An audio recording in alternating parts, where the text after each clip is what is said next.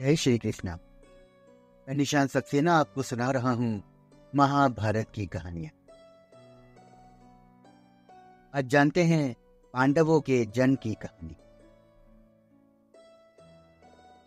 कुंती ने धर्म का आह्वान किया और उनकी कृपा से युधिष्ठिर का जन्म हुआ।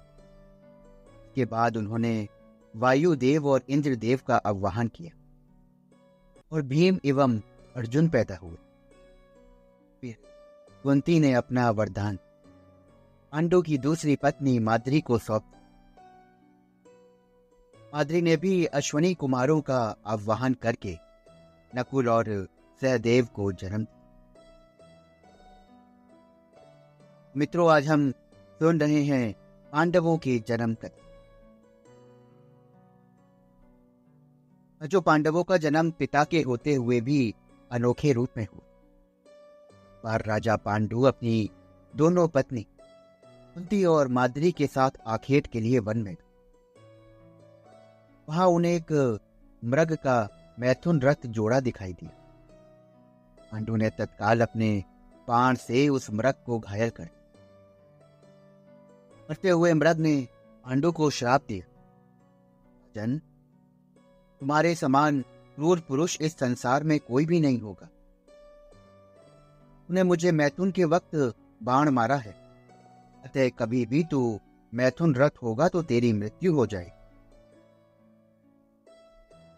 श्राप से पांडु अत्यंत दुखी हुए और अपनी रानियों से बोले, हे देवियों, अब मैं अपनी समस्त वासनाओं का त्याग करके इस वन में ही रहूँगा। तुम लोग हस्तिनापुर लौट जाओ उनके वचनों को सुनकर दोनों रानियों ने दुखी होकर कहा नाथ हम आपके बिना एक क्षण भी जीवित नहीं रह सकती। आप, हमें भी वन में अपने साथ रखने की कृपा कीजिए। पांडु ने उनके अनुरोध को स्वीकार करके उन्हें वन में अपने साथ रहने की अनुमति दी थी। आन, राजा पांडु ने अमावस्या के दिन ऋषि मुनियों को ब्रह्मा जी के दर्शनों के लिए जाते हुए थे उन्होंने उन ऋषि मुनियों से स्वयं को साथ ले जाने का आग्रह किया। उनके इस आग्रह पर ऋषि मुनियों ने कहा, राजन, कोई भी निसंतान पुरुष ब्रह्म लोक जाने का अधिकारी नहीं हो सकता। तो हम आपको अपने साथ ले जाने में असमर्थ मुनियों की बात सुनकर पांडु अपनी पत्नी से बोले कि, हे कुंती, मेरा जन्म लेना ही व्यर्थ हो रहा है, क्योंकि संतानहीन व्यक्ति ऋषि ऋण देव ऋण तथा मनुष्य ऋण से मुक्ति नहीं पा सकती। तुम पुत्र प्राप्ति के लिए मेरी सहायता कर सकती हो?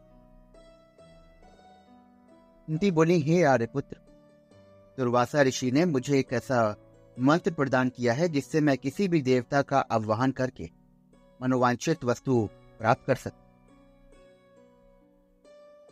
आप आज्ञा दीजिए कि मैं किस देवता को बुलाऊं और इस पर पांडु ने धर्म को आमंत्रित करने का आदेश दिया।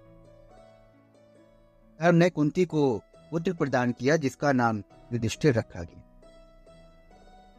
इसके कारण युधिष्ठिर को धर्मराज युधिष्ठिर भी कहा गया। कालांतर में पांडु ने कुंती को दो बार वायुदेव तथा इंद्रदेव को आमंत्रित करने की आज्ञा दी। वायुदेव से भीम और इंद्र से अर्जुन की प्राप्ति। पश्चात पांडु ने आज्ञा दी कि अब ये आप माद्री को दे दो। माद्री ने उस मंत्र की दीक्षा ली। माद्री ने अश्वनी कुमारों को आमंत्रित किया और नकुल तथा सहदेव का जन्म हुआ। एक दिन राजा पांडु माद्री के साथ वन में सरिता के तट पर भ्रमण कर रहे थे। वातावरण अत्यंत रमणीक शीतल मंद और सुगंधित वायु चल रही थी। ऐसा वायु के झोंके से मातरी का वस्त्र उड़ गया। से पांडु का मन चंचल हो गया और वो मैथुन में प्रवृत्त हुए ही थे कि उनकी शाप वश मृत्यु हो। मादरी उनके साथ सती हो गई। किंतु पुत्रों के पालन पोषण के लिए कुंती हस्तिनापुर लौट आई।